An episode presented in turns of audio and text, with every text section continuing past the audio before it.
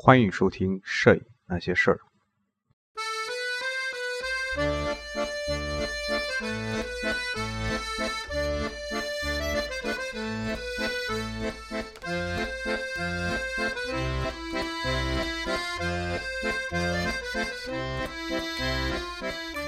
各位听众，大家好，欢迎收听《摄影那些事儿》，这是《摄影那些事儿》第九十一期。这一期呢，给大家推荐一本书。这本书的名字呢，叫做《摄影的视觉心理》。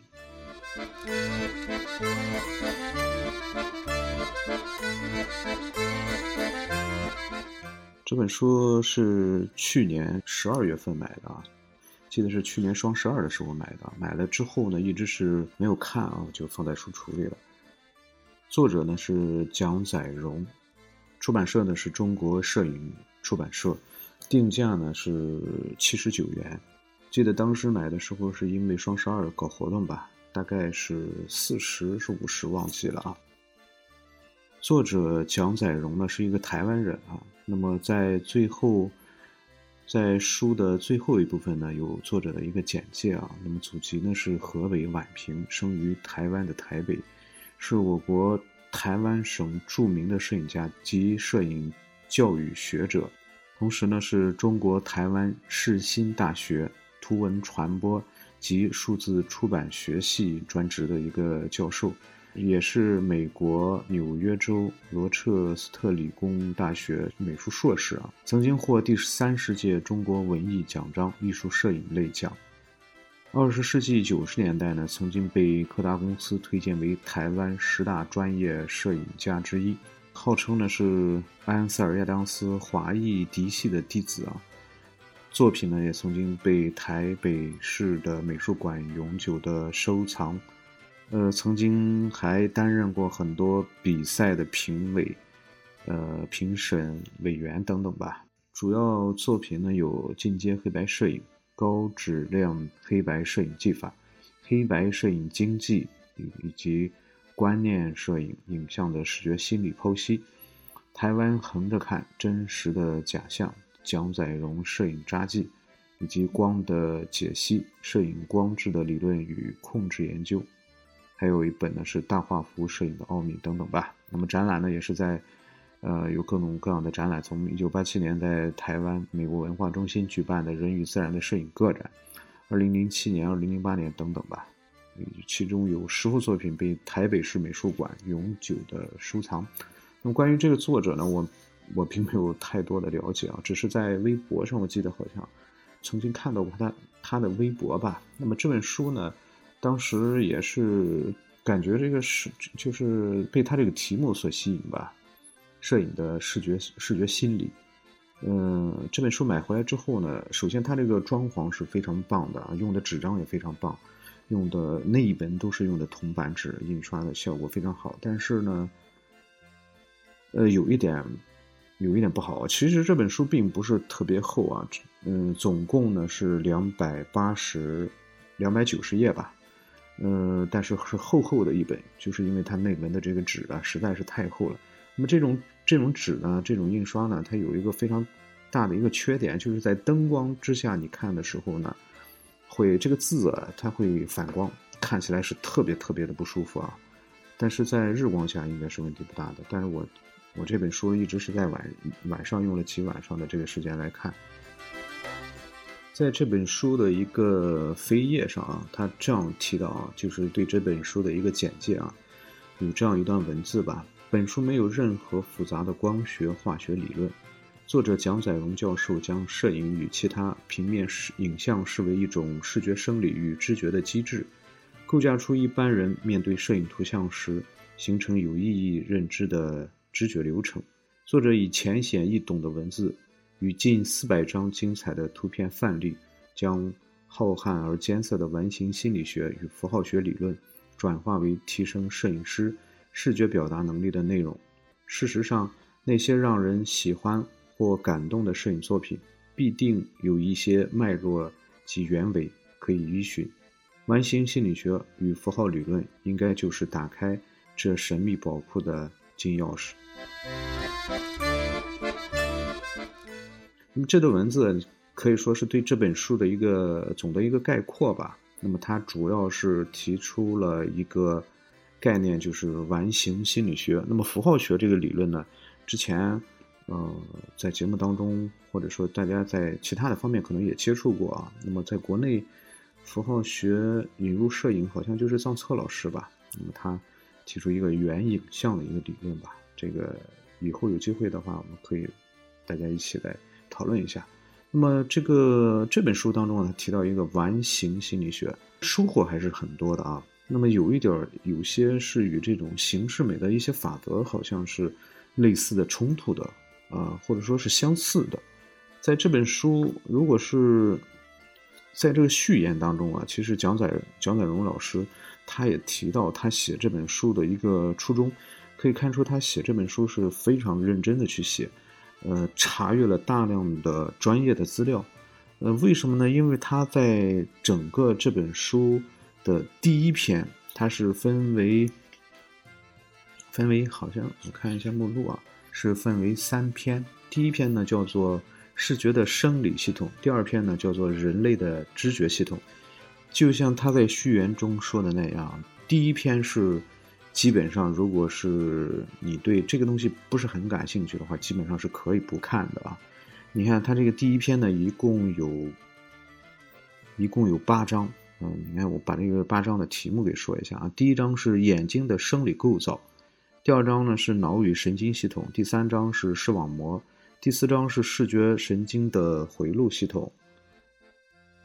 第五章是神经元的组合，第六章特性侦测器。第七章眼球的运动，第八章视觉的生理现象，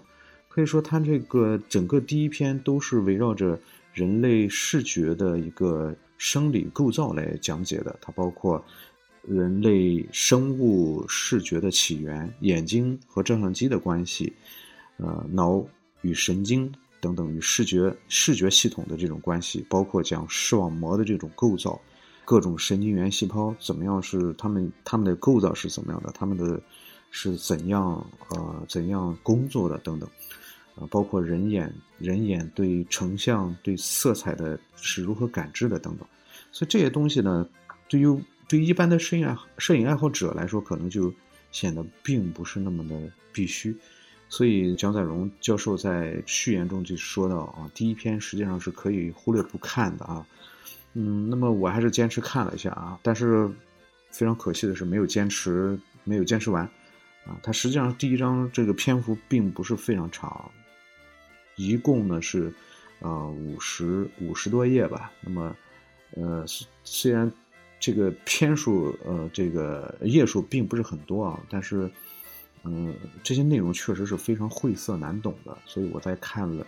大大概看了一半，确实确实是发现。我实在是不想，不太想知道这个神经是怎么样的，这个眼睛为什么会看见东西等等这些东西啊，最终也又放弃了，然后直接跳到第二篇。那么第二篇呢是讲人类的知觉系统，那么他讲到了，你像第一章是感觉，第二章是知觉，啊，第三章是知觉的发展，第四章是知觉的反应，第五章呢是知觉现象，第六章呢是视觉信息的处理模式，第七章呢是知觉的恒定性。第八章呢是对比的知觉，第三篇呢是叫做影像与完形的研究。那么应该说，呃，第三篇才是它整个这本这本书的一个核心部分啊，核心部分，因为它对于我们呃影像影像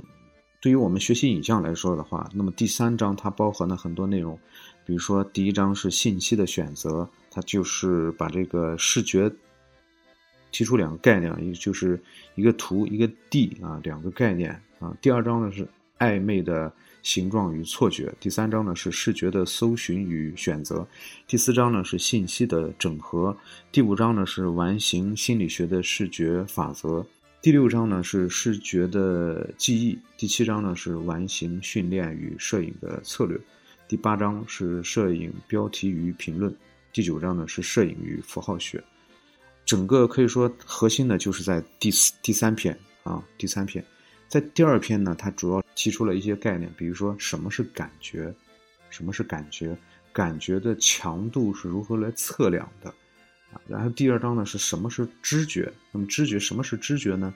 啊，知觉的精确性等等，他提出了很多的概念啊，包括什么色彩的知觉等等，哎，包括他提出了一个概念叫做孟塞尔颜色系统，这是一个在在世界上影响非常广阔的一个颜色系统吧。另外呢，就是提出了光的三原色和三补色，这个学美术的都知道。后面又讲了知觉啊，知觉的发展，知觉的反应，那么包括情绪的一些反应。最后呢是知觉现象、感觉的剥夺。那感觉的剥夺，比如说他会把把一些实验活动在这个书中给你介绍。那么有一些理论体系呢，它基本上都是首先要解释概念，把这个比如说感觉。把这个感觉给这个什么是感觉解释出来，然后去通过一些例子来讲解对概念的一些讲解。那么这是第二章，那第三章呢？这个他提到了很多细节性的东西，就是他所讲到的东西最最后与摄影的关系。比如说他提到了这个错觉、暧昧的形状与错觉。那么这种错觉呢？它经常在我们生活中经常会见到一些图形，是一种错觉的图形，它会引起我们视觉的一种错觉，甚至是触觉的一些错觉，甚至是这种嗅觉的一些错觉等等。然后呢，最后呢，他会在讲错觉在摄影中的应用，嗯，他会举一些摄影师啊啊过去的一些摄影大师的一些作品，他讲举了很多呃摄影师的作品啊来。解释这个作品是摄影师用了一种什么样的方式，比如说用了错觉，还是用了这种比如说图和地的这种相互转化啊，包括一些完形心理学的一些视觉法则。那么这些法则呢，可能我们在如果是你没有系统的去接触的话，可能并并不是非常了解。但是你在平时的这种拍片的过程中，可能会不自觉的去使用了一些，比如说在第三篇的第四、第五章，它这个题目叫完形心理学的视觉法则。那首先它定义了心理学啊，然后它提出一个概念叫格式塔啊，然后呢就是提出了一些特性吧，也可以说是规律，比如说完形率之封闭性。啊，封闭性，什么叫封闭性呢？他会通过一个例子啊，通过一些作品啊来进行讲解，然后讲解摄影与封闭性啊，它们之间是怎么样联系的，或者说这个封闭性的这个特点在摄影活动中是如何应用的。另外，像连续性啊，连续性完形率的连续性啊，那么摄影与连续性是怎么样来相互联系的？那么连续性在摄影的作品当中是如何体现的？啊，包括第五呢，是这个完形的相似性，完形率的相似性，啊，那么相似性与摄影啊，在摄影中是如何应用的？啊，完形率的接近性，这个是第六啊，接近性，接近性在摄影中是呃如何应用的？包括一个共同命运啊，包括视觉的伪装，包括意志同行等等吧，这些个呃，这都是属于呃完形心理学的一些呃视觉的一些规律。那么它和摄影。这种独特的这种这种艺术形式呢，把它结合在一起，然后结合着大师的作品来进行的讲解。所以这一部分呢，我觉得应该是，嗯，应该是这本书的一个核心部分，也是直接会对你产生呃帮助的。这个我只看了一遍，但是呢，我觉得这部分是一个精华部分。虽然很多东西你看一遍可能也记不大住啊，因为。它实际上是牵扯到了很多技术性的东西，就是就是你在呃拍照片的时候，如何去选择，如何去选择这个照片啊？如何选择你的这个要拍摄的内容啊？实际上说白了话，就是一种啊如何构图啊。那么构图你选择进来的所有的这种视觉元素，应该如何的安排啊？如何的处理？包括呃通过呃镜头焦距的这种选择来对这个画面进行重新的一种布置吧，呃，所以这一部分呢是相对来说是对于我们，尤其是对于一些应该说初学者可能在接受的时候还还不太容易，对于一些有了一定基础的人来说具有非常非常有意义的指导作用。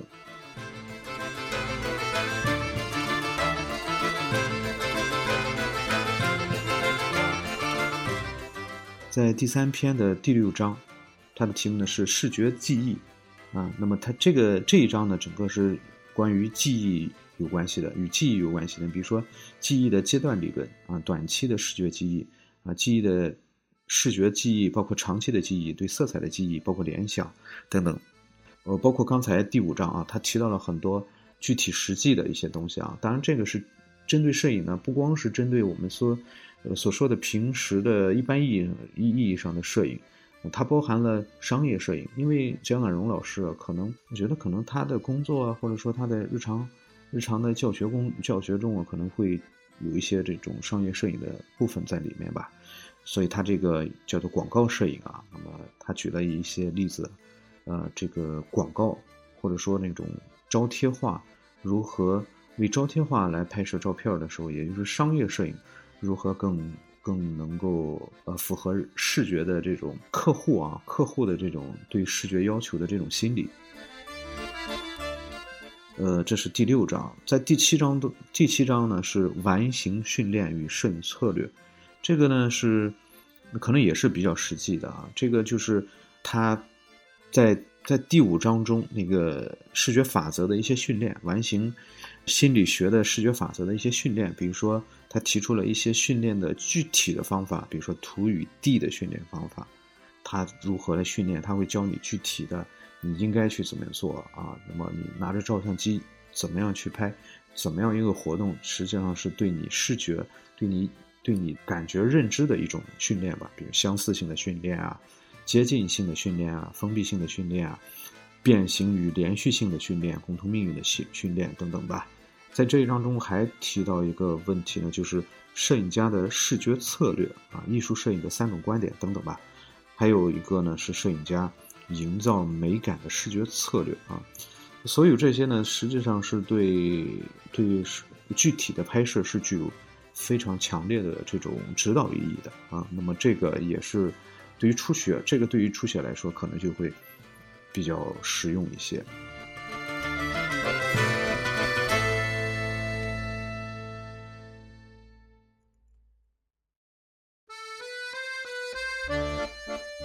第八章呢是摄影标题与评论，这个是关于摄影作品的题目、摄影批评等等啊，讨论等等一些。他会以一位教师的身份来告诉大家应该如何评价学生的作品，但这个可能与我们来说没有太多的参考意义啊。那么第九章呢是摄影与符号学，那么这个就提出一个符号学。实际上，这个虽然他提到了符号学，但是实际上。这个内容是相对来说是比较比较浅的，因为一共呢用了大概是十五页啊，十五页左右的篇幅吧，来来阐述了一些摄影与符号学的一些关系吧。他并没有非常深入的去阐述摄影与符号学的一些联系啊，或者说这个应用啊，这个并不是这本书的一个重点吧。整个这本书呢，我个人觉得，如果是你已经对摄影非常、非常的熟悉，对摄玩摄影已经有一段时间的话，我觉得这本书可能，呃，并不是非常推荐。那么，如果你是一位刚接触摄影不久，但是已经基本上解决了摄影的技术问题，就是说这照相机的这种操作的问题，对摄影的一些基本的技法啊、理论啊。构图的一些规律等等，这些东西有了一定了解的话，那么想进一步的去，呃，往这个摄影的这个更深层次的去理解的话，那么这本书呢，我还是会推荐给大家的。那么至于值与不值呢，啊，最终还得你自己来买了看了才能够做出决定。那么这个只是我个人的一个观点。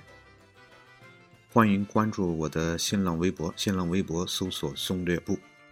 好了，这期节目到这里，我们下期节目再见。